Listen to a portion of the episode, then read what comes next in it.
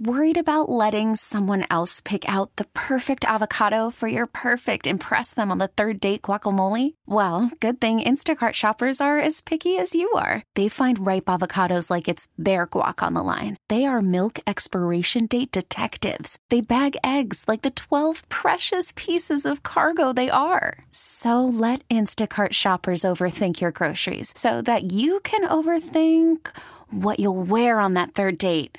Download the Instacart app to get free delivery on your first three orders while supplies last. Minimum $10 per order, additional term supply. The top stories from across the New York tri state from the WCBS 880 Newsroom. This is the All Local. Well, we have some surprises to tell you about and some drama on this morning after Election Day. First to Suffolk County, Long Island, where a Republican wins the race, and that's a generational change, as we hear from our WCBS Long Island Bureau Chief, Sophia Hall, this morning. Soph? And Paul, Republican Ed Romaine, who defeated Democrat Dave Calone, told the crowd of supporters he wants to move Suffolk County forward. Through it all, there are many signs being held up tonight. There are many lawn signs. But the one sign that someone else once held up that I saw was a sign that says, Bring us together. And as your county executive elect, I intend to bring all of Suffolk together.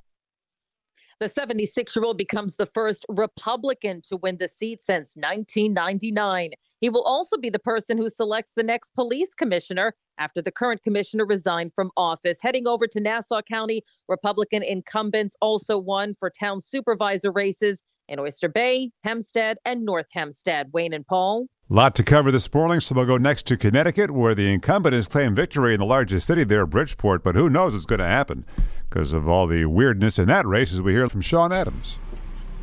There is a cloud of uncertainty hanging over this uh, race for mayor in Bridgeport. Incumbent Joe Ganim claims victory. Challenger John Gomes says not so fast.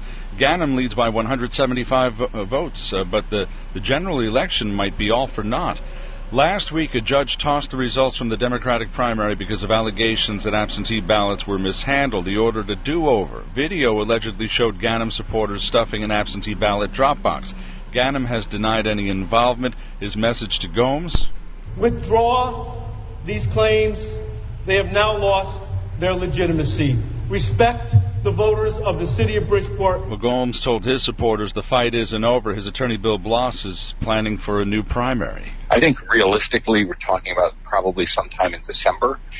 Um, and then uh, and then and then that'll be a head-to-head against uh, John Gomes and uh, Joe Ganim. Voters in Bridgeport might have to do it all over again.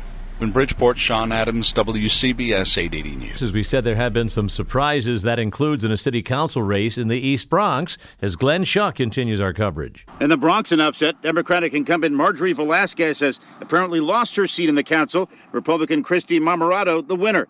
And Republican Vickie Paladino in Queens retaining her seat in a rematch with Tony Avella. What we showed the city of New York Unity. was that we all can come together. In the only race between two sitting members of the City Council in the redrawn 47th District in Brooklyn, Justin Brannan easily a winner over Ari Kagan. Tonight the campaign ends and tomorrow the work really continues. And, and I am a proud Democrat, um, but I'm a public servant first and foremost. Big disappointment for Republicans in New Jersey. They had hoped to take back the legislature in Trenton, but in fact, it appears they've ended up losing some seats. Glenn Schuck, WCBS 880 News. Matter of fact, the old truck driver who uh, surprised, who shocked New Jersey two years ago by defeating Steve Sweeney in South Jersey, Ed Durr, uh, he got shown the door by voters. Matt Friedman this morning in Politico, New Jersey says about New Jersey, I guess that's why they called it the blue state. We're at 44, down another degree, and the wind is still northwest and gusting. It's up to about 15 to 25, gusting every once in a while, 25, 30 miles per hour. So it feels like it's in the 30s. Remember, yesterday it was about uh, 64, 65 degrees or so. Today it's only 50 to 55. Tonight, mostly cloudy with a chance for a sprinkler or two late at night, low 45 to 50. And again, Thursday, maybe some passing sprinkles, a passing shower or two. Tomorrow's high, though, will bump back up to around or a little over 60 before coming back down again to 50 to 55 with variable cloud cover on Friday. Again, a chillier 44 now, humidity 53%. That's Craig Allen this morning. Stay informed, stay connected. Subscribe to the WCBS 880 All Local at WCBS880.com or wherever you listen to podcasts.